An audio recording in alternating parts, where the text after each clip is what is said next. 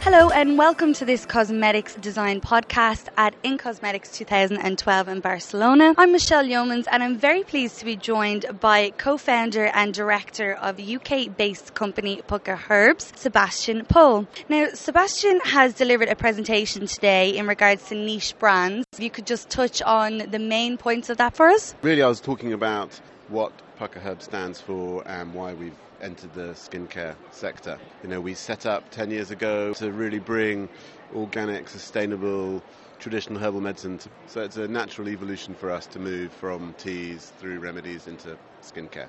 I'm not sure whether I'm pronouncing it right, but I know that you're a trained practitioner in Ayurvedic.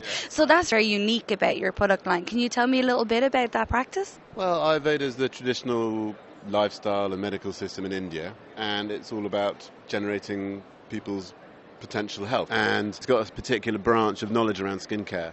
There are lots of treatments that have been used for traditionally wound healing, I suppose. Modern science is showing how those herbs are helping to rejuvenate the epidermis, prevent the breakdown of collagen, etc., etc. The motto of your company is to, you know, put back into the land what you've taken out. So how do you stand by that in terms of sustainability? We make sure all the products that we sell are certified organic and the principles of organic farming obviously means that you have to put back what you take out to ensure that the whole ecosystem benefits. So that's one thing.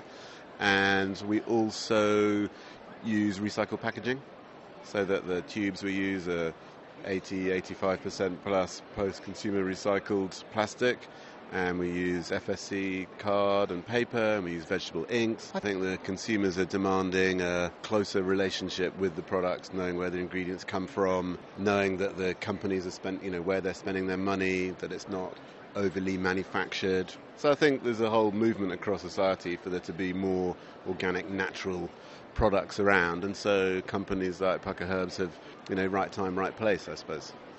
Do you think that the industry would have been ready for you maybe about 20 years ago in terms of what you stand for and, and what you're offering to the consumer?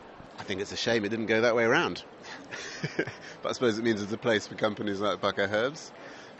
I think that you know people want more natural products, and so that's what you know we're we're a part of that whole movement. Thank you very much for your time, Sebastian, and the best of luck with the skincare line. Thank you, appreciate that. This is Michelle Yeomans for CosmeticsDesign.com.